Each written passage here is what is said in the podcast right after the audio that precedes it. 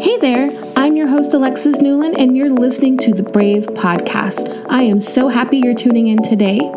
Each week, a friend and I get together and talk about what makes them brave. So sit back, relax, grab your favorite cup of coffee or tea, and get ready for some engaging conversation.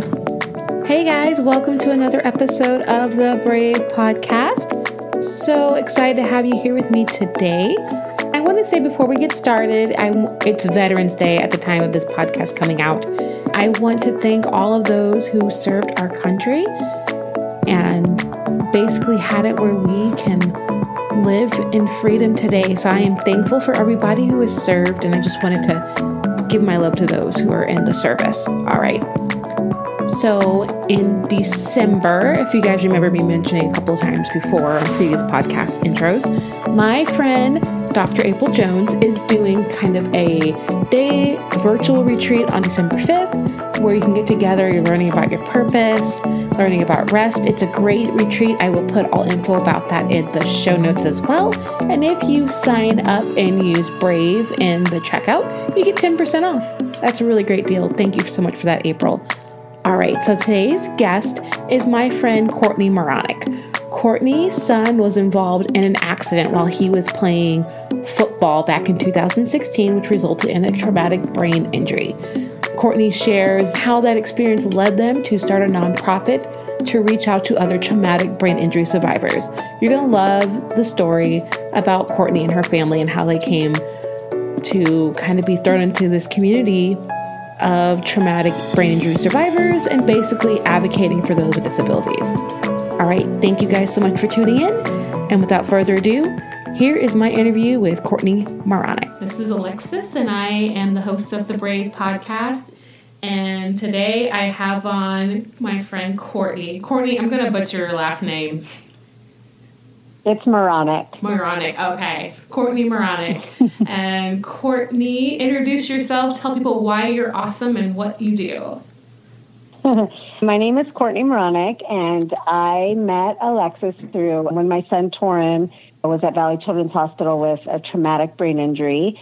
And uh, she was one of his therapists. So basically, now I just run a nonprofit and we help sideline athletes who have suffered a traumatic brain injury kind of we give them hope and help their families get back on their feet, uh, you know, with medical bills or whatever they need after, you know, they've been through what we've been through and kind of help them just overcome their adversity. Okay. So we're going to go back to the day of Toran's, if you don't mind me starting there. Sure. Like, what yeah, happened? How did he get injured?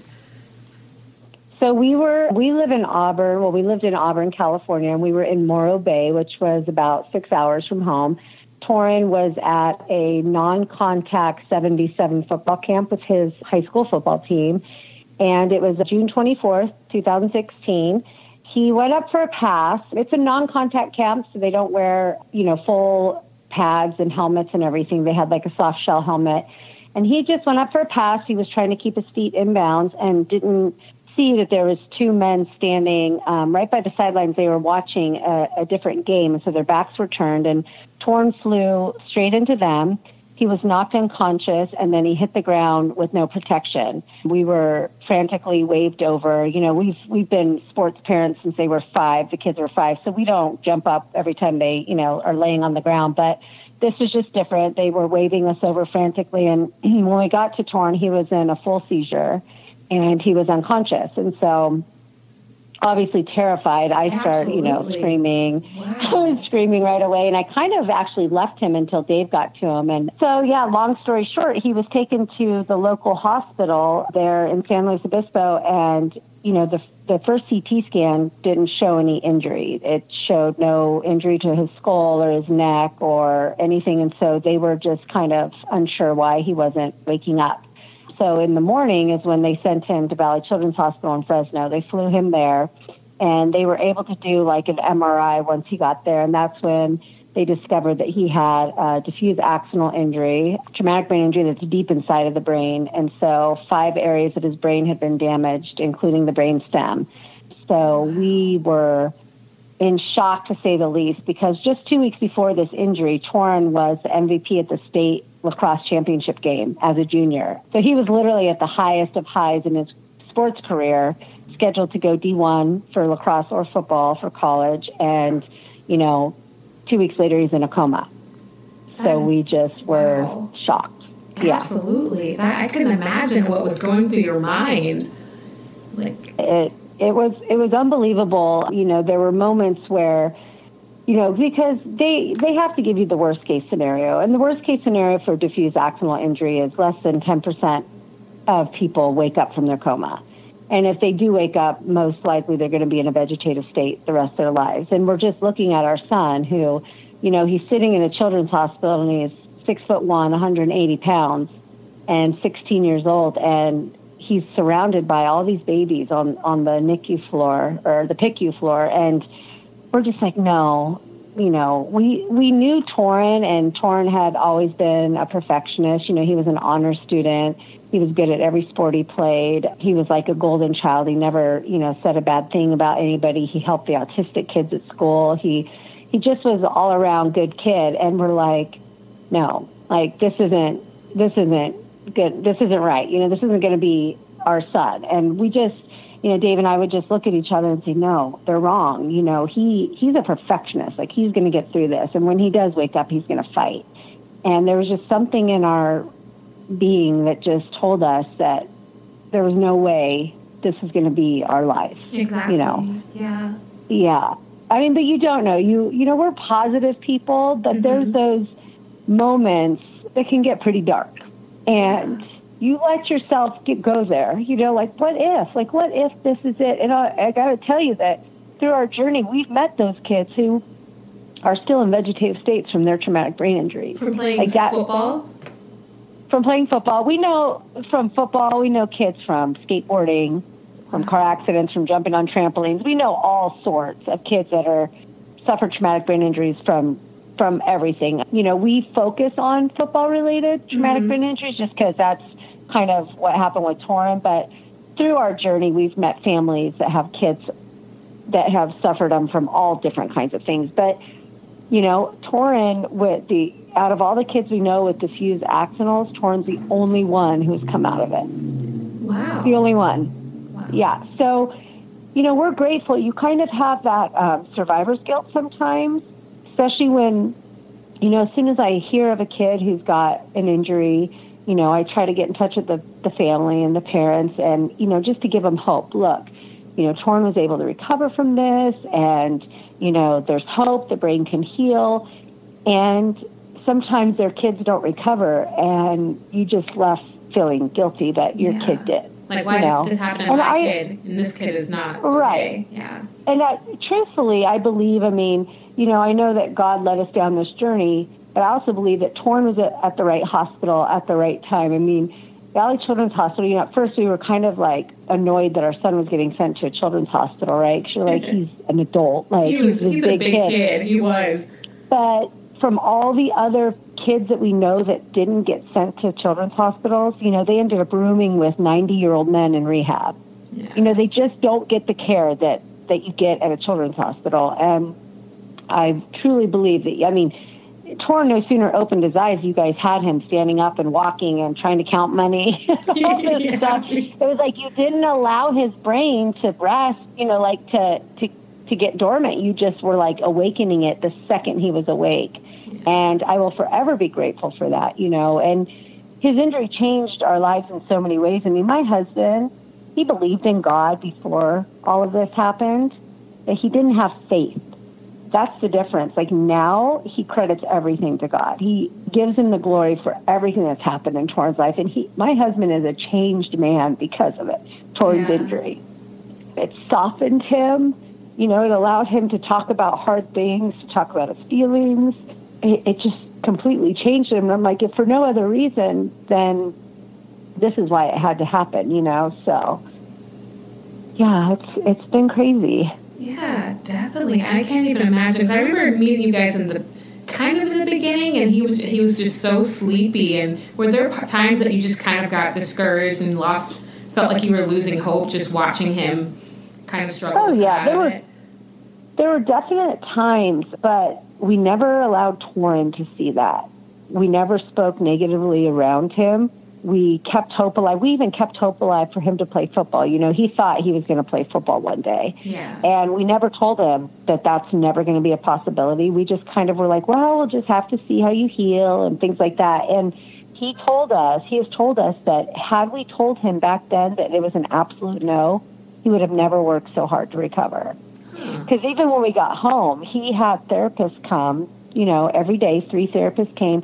He worked his complete butt off. Like, he, you know, with the with the diffuse axonal injury, you know, he was like in a low arousal coma for a while, where he just they just couldn't get him to fully wake, right? And so they had him on Ritalin and everything, trying to wake him, and he just he pretty much slept 20 hours a day. The only time he was awake was for therapies, and so you know that sleepy, groggy. He he said it's like you're in a dream, like you feel like you're dreaming. It's like a dream-like fog and that fog didn't lift for almost a year, like completely. A year? He doesn't remember. Wow, yeah, he says he doesn't that. hardly remember any of that. He, so he did two senior years. So his first senior year was right after the injury.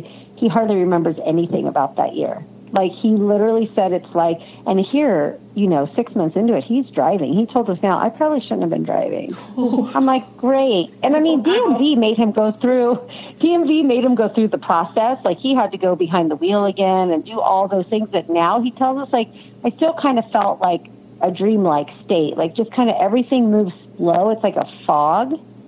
And I don't know how to explain it except when I ask other TBI boys, you know, they, they kind of talk about it the same way. It's almost like things are just in slow motion. It's like kind of foggy. And then one day it just kind of lifts and they can see clearly. And Toran gets that way still to this day. We're four years out. If he's super tired, he still feels like it's kind of just like he's in a dream. I, I don't know. That's just how he explains it. So I can't imagine what it feels like to them. You know. So when you know. guys like got home and like started your new normal, was it hard to adjust? It was, you know, what's funny is the whole time you're in the hospital, you think, oh, I just can't wait to get home. I just can't mm-hmm. wait to get home. Once we're at home, we're going to be in our own element. Everything's going to be great. Home was a huge wake up call for us. It was horrible. And here's the deal. You know, before before Toran was injured, I took care of the elderly. I worked, you know, in a in a, assisted living, and I took care of Alzheimer's dementia. And I swear, God put me put in that position because He knew that I was going to need to know what I was doing with Toran. And it was like having one of my residents being at home. You know, Toran was combative. He we couldn't leave him alone for one second because his his balance was so bad that you know if he were to fall, it's catastrophic. So Yeah. he slept in bed with me with a bed rail. You know, he had his gait belt. You know, I had to take him to the bathroom, had to help him in the you know bathtub, all these things. But he was combative because of the medication and everything else, and it was like brutal. It was literally like I was on my job for 24 hours a day would be because really you couldn't leave him alone. And yeah, and then you've got a kid who's like, he's completely opposite from the kid that we had at home before his injury. The sweet, kind, loving, caring. He was nasty and just angry and just it was it was horrible. He had Dave and I in tears like every day. And then you have the pure exhaustion because you- you're tired. You've got people coming over; they want to visit. Which you know the doctors told us you you let people come visit during his therapy time. They can help with therapy because when therapy when the therapists are gone, he needs to rest. Mm-hmm. He needs complete rest. And so we did. We started having people come during that time. But, you know, everybody wants to support you and they want to bring things over and they want to see Toran. And it's like exhausting. And not to mention, you know, when you're at the hospital with your kid, I mean, the nurses and therapists and stuff do everything, Mm-hmm. you know? So when you have to do it all, it is just like It's a lot of work. it's a lot of work. And so, you know, it really took some time to get used to. And so, yeah, it was everybody. I always warn people now, I'll tell the parents, I know you really want to get home. I'm just letting you know when you get home, it's not going to be all it's cracked up to be. Like, it's going to be hard because it's, it is very difficult. And it's so interesting because we kind of get a little bit of this when we like follow up with kids afterwards and their families. But it's interesting to hear that you guys had like a rough, hard year of just him healing and like the struggle that you guys have with him at home. Because I remember meeting him, seeing him, and he'd be so calm and so. yeah, it was sweet, hard. yeah. And, you know, and then what happened was, you know, here's this kid who, you know, he comes home from something like this. He's got all this support. Mm-hmm. And, you know, and then it's like all of a sudden his football team, they're busy. They're in football. Well, he's not in football. Yeah. And so, you know, he no longer had like, you know, the support. And then what happened was Toran looked completely fine on he the outside. does. He you know really that does. Yeah. he's a good looking kid. He he's you know once he was able to start going to the gym and stuff, he put on the weight, he put on the muscle, he looks great. Well, people at school, you know, weren't they weren't believing he was really as injured as we're all saying he was, right? Because it's an invisible It injury. It's an invisible disability. And so, you know, he started just getting crap at school and then like, you know, Toran was always popular because of sports. It's not because of social. Because socially he didn't go to parties, he didn't like he kind of you know he was a smart kid and so he was in like the smarter classes and so what made him popular was sports and so you take the sports away from him and now he's just a socially awkward kid who helps the autistic kids at school and doesn't go to parties right so he's not really that cool and so you know kids just kind of each friend just kind of fell off one by one by one because Toran, you know, slept a lot and he wasn't, you know, able to, you know, be on Snapchat and all this stuff. And then I'll never forget he came home hysterically crying one day from school. Oh. His four best friends on the football team who were the captains, they came to him and told him that he was a waste of a captain spot and he needed to give his spot up for somebody else. That is Now- awful. wow. This is a kid who's been a captain since he was five years old. Like he's always a captain because he's always the best kid on the team. And well, he was devastated. You know, here he can't play football, but he's still on the team. And now they want him to give up his captain spot. So his coach got wind of it, and his coach sat the team down. He said, "How dare you?" He said, "Toran nearly lost his life trying to score a touchdown for this team. You will show him nothing but respect." You know, but it changed him and he lost friends. And so, luckily for us, he did that fifth year of high school because once those kids graduated, he had all the kids who used to look up to him, who were the grade below him, and they all looked up to him. Those were his new friends Yeah. and they've all accepted him and to this day they're all his best friends and Toran was a young senior so when he got hurt he was 16 and he was starting his senior year. So he was going to be a 16 year old senior. So that extra year of high school didn't really affect him. He was still 18 when he graduated Okay. like most kids would have been. So but it was tough. It's you know people think oh he's doing so great. He looks so great. No he He it was struggled. torture. That first year was torture. Yeah. That's gotta especially be because he wasn't able to play a sport either, which is usually what kept him, you know. Luckily for us, Dr. released him to play lacrosse, and 20 months to the day of his injury, he was back on the lacrosse field. Oh, that's And so they won a state championship. Yeah, they won a state championship that year. So he wasn't the same athlete that he was prior, but he was still the top third scorer on his team, you know, below his little brother. but, you know, Dave coached, and it really was cool to watch that last year. Toran got to play with his brother, and their dad coached, and it was just a nice full circle moment. And, uh, you know, and I, it's really cool because, you know, they've made a movie about Toran's story. Yeah, I and I get into think- that. Yeah. Yeah, I think that's why the movie is going to be so cool. It's because it's that full circle sports story, you know. And it's funny because these boys, the ones who told him, you know, they don't want him to be a captain anymore, that part is in the movie. And we've changed people's names and stuff, but they asked him about it. Is that going to be in the movie? And he said, yeah. And they're like, you know, we didn't mean it that way. You know, they're backpedaling now because they don't want to look like jerks Yeah. on the big screen. And Toran's like, well, you know, it, it really affected me, and everything that affected me has kind of been wrapped up in the movie. So, sorry, you shouldn't have been a jerk. Just like the girlfriend who left him shouldn't have done that because it's in the movie too. so, So how was the movie going? So what caused you guys to want to do that? To have the movie to kind of share his story with other people? well, it's just funny because you know people kept telling us like, you know, the, his story really should be a movie. It should be a movie, and I'm like, you know, I think I think what makes Toran's story different than you know, of course, we know dozens of boys with football related traumatic brain injuries. You know, they all don't have a, a, a movie coming out. But I think what's made Toran's story different is what we've done since his injury. so we've taken, you know, that tragedy and we've turned it into a triumph by just everything in our power. You know, I quit my job and I started a nonprofit. And Toran and I, we travel the country and we stop at all the houses of these kids who have been in the same situation as him. We pop in, we visit the kid, we help with the families, we see what they need. We, you know, I make phone calls to get nursing care, a therapist out there. You know, a lot of them live in nowhere, Oklahoma or nowhere, Nebraska you know, a lot of the families aren't educated enough to know to advocate for their kid, right? Yeah. They don't know how to how to get the care that they need. And so we've just kind of turned something bad and we've just done, you know, I'll, when when Toran was in the coma, Dave looked at me and he said, "We're not going to blow the second chance if he gets one. We're going to do everything in our power to help other people." And that's what we're doing. And you know, our charity is small. Most of the time it's self-funded by Dave and I. And I say Dave and I, Dave. he, he's the one who works. But you know, we give everything that we can to help these other families. You know, and there's been times where we've sold our own personal belongings, like our golf cart or whatever, if we didn't have enough money to help these other families.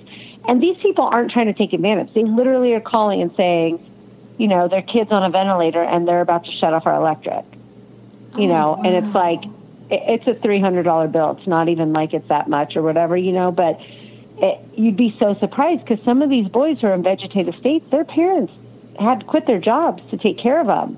You know, and these are 18, 19 year old boys, so mom can't roll them and lift them and exactly. all this stuff by themselves, and they can't get nursing care, and it's it's horrible. And so, you know, but Toran and I get an opportunity you know, we'll take two weeks out of the summer and we'll just get in the car and we'll just drive and we'll be in, you know, six, seven different states visiting all these families and just seeing where we can help. And with them just seeing Toran, it brings them hope because look, this kid had a horrible injury. Yeah. I mean, you know, a horrible injury and he was able to come out of it. And so for us, it's just our way of, of giving back. And when we do some of these fundraisers that we do, we'll fly some of the boys who are able, we'll fly them out and and let them be part of of our fundraiser so they can meet the different celebrities or whatever and just kind of feel the love too.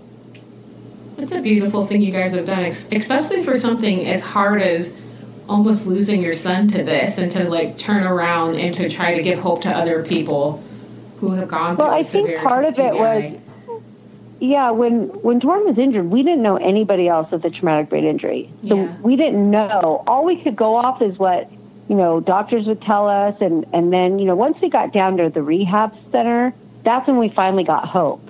You know, I think in the PICU they they do they give you the worst case scenario. They don't want you. They want you to have hope, but they also want you to know the truth. Mm-hmm. You know, mm-hmm. to prepare you. Yeah. And once we got down to rehab, everybody was just so much more hopeful. This is what we can do. And like I started seeing them do things with him that were kind of waking him up and doing these things. And so I never wanted another mother to feel like I felt and feel hopeless and not know where to go next. And I'll never forget the Toran was injured in June and in September, you know, was when football started and my dad called me and he said, Court, there's this kid in Hesperia he was on the news, and I think he has an injury like Toran's, and he was injured in his football game last night. Well, something just came over me in that moment, and I was like, I feel like I need to reach out to his mother. And so, thankful for social media, I was mm-hmm. able to mm-hmm. get on the news report and write down her name, and I just searched for her on social media, and I found her. And I just wrote to her on Facebook, and I told her Toran's story, and I said, I'm here if you need anything. I just want you to know that, you know, the brain can heal and there's hope. And that was the first kid. And then every weekend that year in 2016, there was two boys in football season every weekend. So in Toran's group, I call them Toran's class 2016. I think there's 11 of them. Mm-hmm. And then every year since, there's been there's been around 10 or 11 that we know of that we've reached out to. So, wow it's an amazing thing that you do and to, especially to like just offer so much hope to all these families because uh, like a lot of people don't know what brain injury is until it happens and it just throws right and i mean you could do you can do gofundme's and help people financially but mm-hmm. that doesn't help that doesn't help them get through the unimaginable. You know, it just, yeah. So, and then these boys, you know, what's what's been great about the boys here, they have a network of other boys, you know, who know what they're going through. They truly know what they're going through. Oh my God, you lost football and sports, so did I. It sucks. You know, you lost friends, you can't drive. I get it. I can't either. And they're the only ones who truly get what it's like. Mm-hmm. Because here, like Toran's group of boys, the 2016 kids, all but two of them have recovered pretty good, like Toran. Mm-hmm. And so here they are now. They're all 19, 20 year old adults trying to work, trying to go to school with brain injuries. I mean, they're healed, but, you know, they have fatigue, they have impulsivity, they have all these different ailments that it's going to haunt them forever that make it hard to work full time or to go to school full time or whatever. And it's like the only ones they can truly talk to about it is each other. They get it because everyone else is like, well, aren't you just thankful you're alive? You should just feel grateful, you know? Yeah. And they're just like, well, yeah, we're grateful, but we're still kind of pissed that we have to go through all this. exactly. You know? It's life changing, especially when you're also a male. Like for us, I think women, it's different, but for males, like they're supposed to like, be able to do things and not really have weaknesses. So to have this happen to them, Exactly. It's really difficult, especially you know, young. well, yeah, and you know, when we were in the hospital one night, Toran said to me he was crying, and this is after it was like close to when we were going home, and and he had started talking, and he was crying, and I said, Toran, why are you crying? Are you sad? And he said, yes, and I said, why are you sad? And he said. I'm just afraid that I'm never going to get a good enough job to support my family one day. Oh. And I thought, here's my 16 year old worried about a family he doesn't have yet, that he's not going to be able to get a job to support them.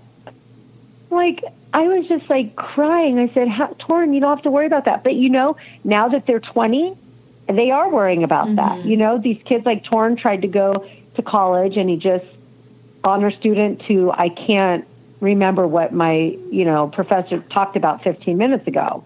I can't learn at that level anymore. And so he went and he took his personal trainer's certificate and he got it. Well, now he gets a job, and now the pandemic hits, and all the gyms are closed down. Yes. So he's just feeling defeated again, right? Because mm-hmm. there's not a whole lot of other stuff he can do, and so. Uh, you know, I'm still, as his mom, trying to find help him find new paths. Okay, well, this didn't work out. Now let's try this. Yeah. You know, but you throw a brain injury on top of stuff, and it's just not as easy for them. Mm-mm and it's hard because so, it's, it's invisible it's an invisible disability so it's hard for people to really see and sometimes grasp exactly or hard to be like okay well i'm going to need a nap in the middle of the day like what yeah. job's going to let you do that you know and yeah. he truly sometimes needs that and these are all boys who are 20 years old now trying to also live on their own, which let's face it, at 20, we were all broke. Mm-hmm. You know, it, it, was hard. And then you throw a, an injury on top of it, and it's just like, you know, it can really, really mess with them. And so, you know, I still, I get texts every day from some of these boys just, you know, needing to talk or whatever. And so that's just, like I said, we don't, we're not, you know, this big, huge, rich company that can give them millions of dollars, but we give them what we can. You give them hope. Mm-hmm. Exactly. It goes a long way. So, how has all this affected your faith? My faith hasn't really changed so much. I always had good faith. I always knew that God already knows what's going to happen before you do. And there's a plan, and you just have to trust Him. But like I said, for Dave, and even for Toran, Toran was always, he had a scientific mind. And so he always questioned things because of science, right? Mm-hmm. Now he completely understands God's purpose and and why things happen and those kind of things. And same with Dave. It's kind of like they just got their faith handed to them I, uh, through all of this. You know, they always knew there was a God and they believed in God, but they didn't truly have the faith. And like I said, Dave is a changed man. And honestly, the movie, most of it is about Dave. Oh, I and it's because that. of yeah, and it, I didn't either until I really read through the script, and I'm like, this story is about Dave and his faith and how you know, because they, you know, Dave's a big guy. He's six four. He's two hundred, you know, thirty pounds. He's this big, like manly, you know, coach and all this stuff. Well, in the movie too, you just see him soften up. You know, that first night in the hospital, don't tell anybody, but my brother snuck Dave in a bottle of Jack Daniels And Dave took a Vicodin and drank a bottle of Jack Daniels to cope with what was happening. And it shows that in the movie. And then, you know, slowly you just see this transformation of a man who didn't have to drink away his problems. He was able to just talk about them with me and pray about them and, you know, find different ways to cope with what was happening. That's why the movie is so important, I think, really for the dad's perspective, because I think, you know, moms always have to shoulder all of the emotional side of everything. Mm-hmm. And dads don't allow themselves to feel all that. And so I think it's going to be really beneficial and an inspirational way for, for men to see this big guy, you know, kind of crumble into somebody who's able to, you know, trust in God and trust in his family. And it's pretty it's going to be pretty special i think. I'm excited for it. When is it how is it? Is it in production? Is it almost done? Well because production is nothing's happening in Hollywood right now. So yeah. basically, where we're at is we're going through all the I can't even think of the word. So going through the lawyers and doing all the paperwork type of stuff now. And then castings kind of started, you know, and things like that. So basically all the all the work is going through with like the director and the behind the scenes just getting stuff prepared for when things open up we can start.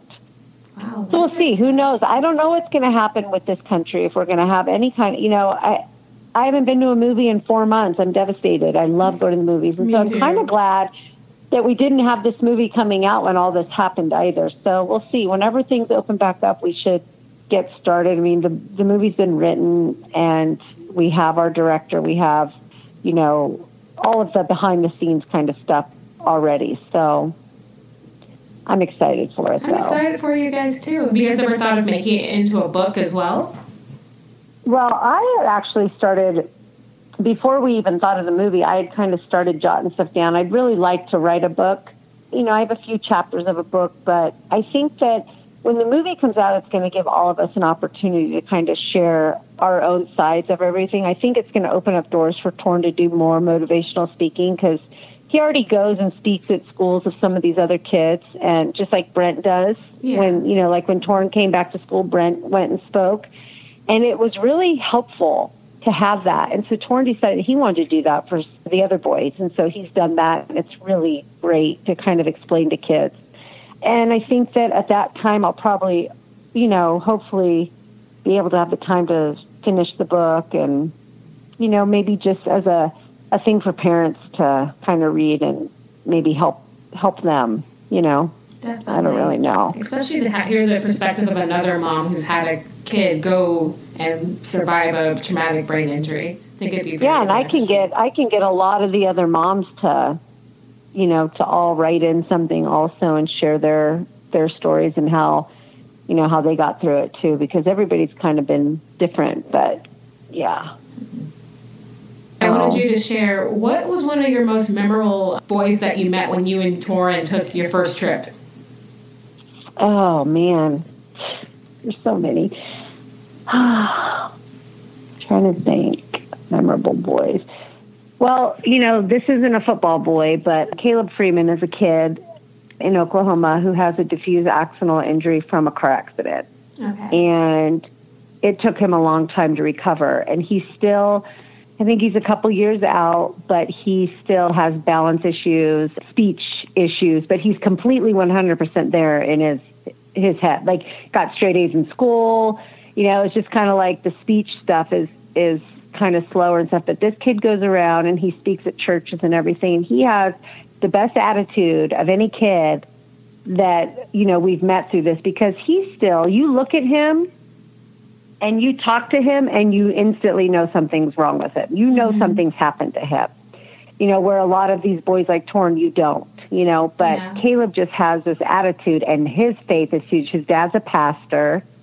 So that's really helped. But yeah, he goes around and he just he just speaks his testimony to everybody and I just think that, you know, he's never gonna be healed completely like Toran. He may never drive again you know, he's going to really, as because he just graduated this year, but as he gets on into adulthood, it's going to really come to him that he's, you know, probably going to need to live with his parents for you know a long time and things like that. But he has a really good attitude. Where some of these boys are a lot better off than him and don't have such the great attitude. You know. Yeah. Yeah, I think so. I saw you post about him. He used to play basketball, right, Caleb? Yeah, he played basketball yeah. and ran cross country. Yeah. yeah. I saw there's a little movie, a short documentary out on him I got to watch. Yeah, they have a little documentary on him too. Mm-hmm. It's really cool. But yeah, so we when we went and saw him, I actually grabbed two other boys that were in the Nebraska area. And so they, he was able to meet Toran and two other boys at the same time. And he was still in a rehab facility at that point. So he was super excited. He was still walking with a walker and everything else, and so to see how far he's come is really cool for the for the kids too. Yeah. So, what advice or kind of hope you would like to give to like parents who've gone through this? Like, if you could give them like a tidbit to take away from this interview yeah. today. I always tell parents to, you know, it's to feel every emotion. You know, so many people are like stay strong you can do it be be strong you know no you don't always have to be strong you're allowed to be pissed. You're allowed to be sad. You're allowed to be frustrated. You're allowed to feel all of those things. Just don't let them you know overrule you know don't let the bad days overrule the good days because you know, don't let yourself get so deep down into like a depression and the bad feelings that you can't overcome them, but allow yourself to feel them because so many people, I mean, if I had one more person tell me to say, stay strong, hang in there, I was going to like go crazy. And I understand why they do it, but until you've been in that position, it's very difficult to tell somebody else to hang in there. Yeah. I always tell people, feel whatever you want to feel. Just try and stay positive because, you know, they need you to be positive. If they if they see you constantly breaking down or you know sad or depressed, it's going to do them no good. You know, mm-hmm. so just to try to stay positive, feel however you want to feel, and just know that the brain takes time to heal. Like it is not overnight. It's a long, exhausting journey, and it, even on those days where it feels like they're not making any progress, they are. People who aren't around them every day see it. Mm-hmm. You just may not see it because you're with them every day. You know, we have a kid right now who he got hurt in a rodeo. He fell off his horse. And parents have unlimited funds, so they bought one of the hyperbaric chambers for him at their house. Oh, wow. He's made huge progress ever because he goes in it every day. You know, everybody can't afford $50,000 or whatever, but they, they were able to do that. But I see huge progress in him when every couple weeks they post a video and I'll call the dad and you know tell him, "Oh my gosh, you know Cole's doing so great," and he's like, "Really?" Because I don't see it, but it's happening. You just don't see it because you're there every day. It's just yeah. it's just a long road, and you know I just tell people to just be patient because it takes a long time, but you know it really the brain can heal. It just it and everybody's recoveries are different. Yeah, you know. So. Thank you for that. What are you loving right now?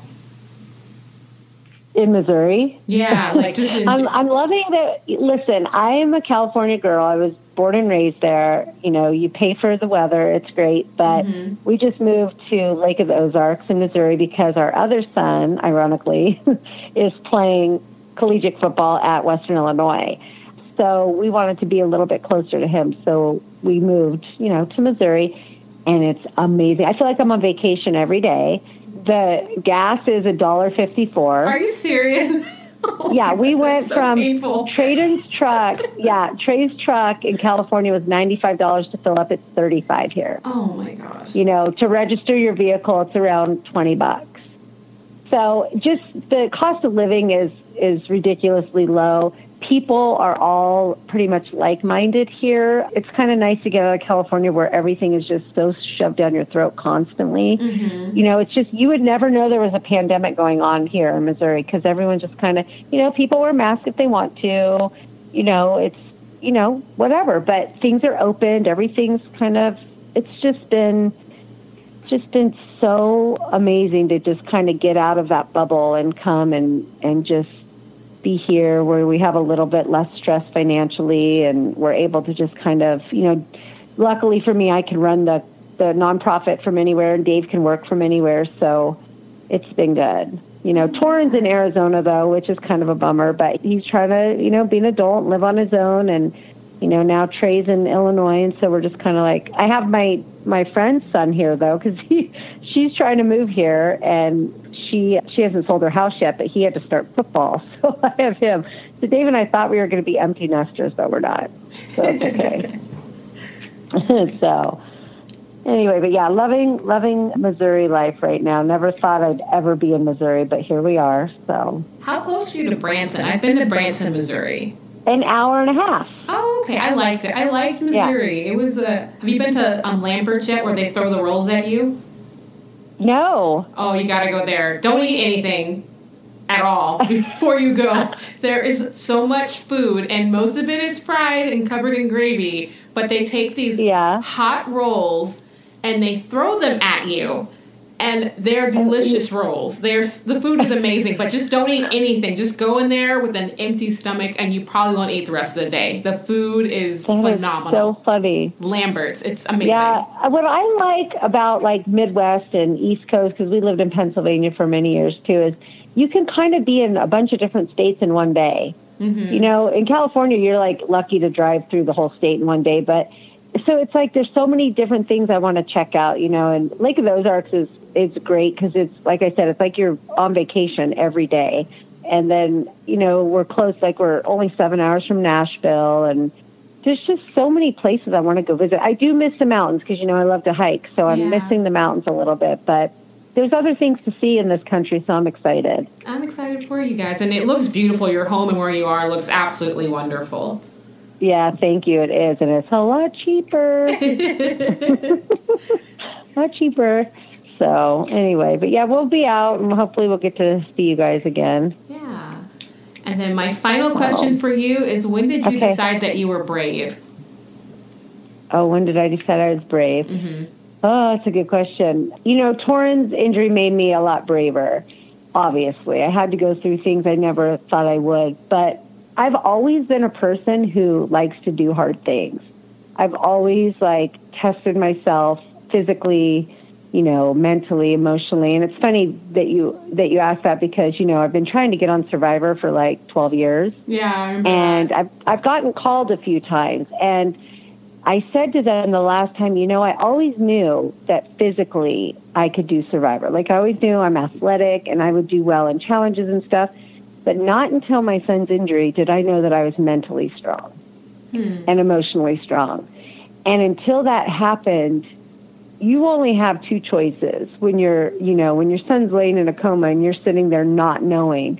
You can either crumble or you can just rise above the adversity. Yeah. And it takes somebody very, very brave and very mentally strong to rise above the adversity. And in that moment, I knew I was going to always be a different person.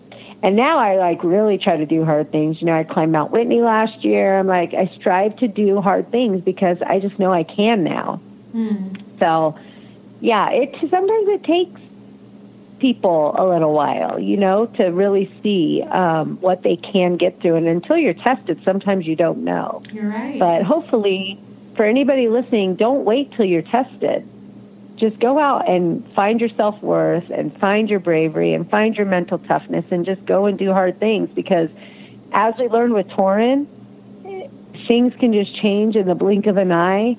The whole life that you thought you were living is changed in a second. And you have to go find your new normal and you have to decide am I going to be brave or am I just going to crumble? Mm-hmm. So don't wait. Just go be brave now. I love that. That is awesome. I am definitely writing that down for my quotes. Thank you so much, Courtney. This was awesome. Guys, thanks so much for tuning in to Courtney's episode. I absolutely love getting to sit down and just talk talk to her about her son's experience and what they're doing now. And what I love most about her closing statement to us was don't wait until you're being tested. Just go out and find your self worth and find your bravery and just go and do hard things. I just love that. It encouraged me so much. So thank you so much, Courtney. And I will put in the show notes all the places you can find her T3 charities, about the movie that's coming out. I'll put all that info there. All right, so here are my three asks My first ask is ratings. Ratings helps me know what you guys are loving and what content you want to hear. Also, if there's something you want me to do an interview about or someone someone you want me to interview, just go ahead and shoot me an email. You can email me at a peach and Cali at gmail.com, and that's spelled A P E C H I N C A L I. So, yeah, if you want to email me ever and just have any suggestions, I would love to have those. So, I guess I'm doing four asks today. Anyway, so ratings, the first one. Secondly, if you hear something today that you love and you think would benefit another person, please share the episode with a friend.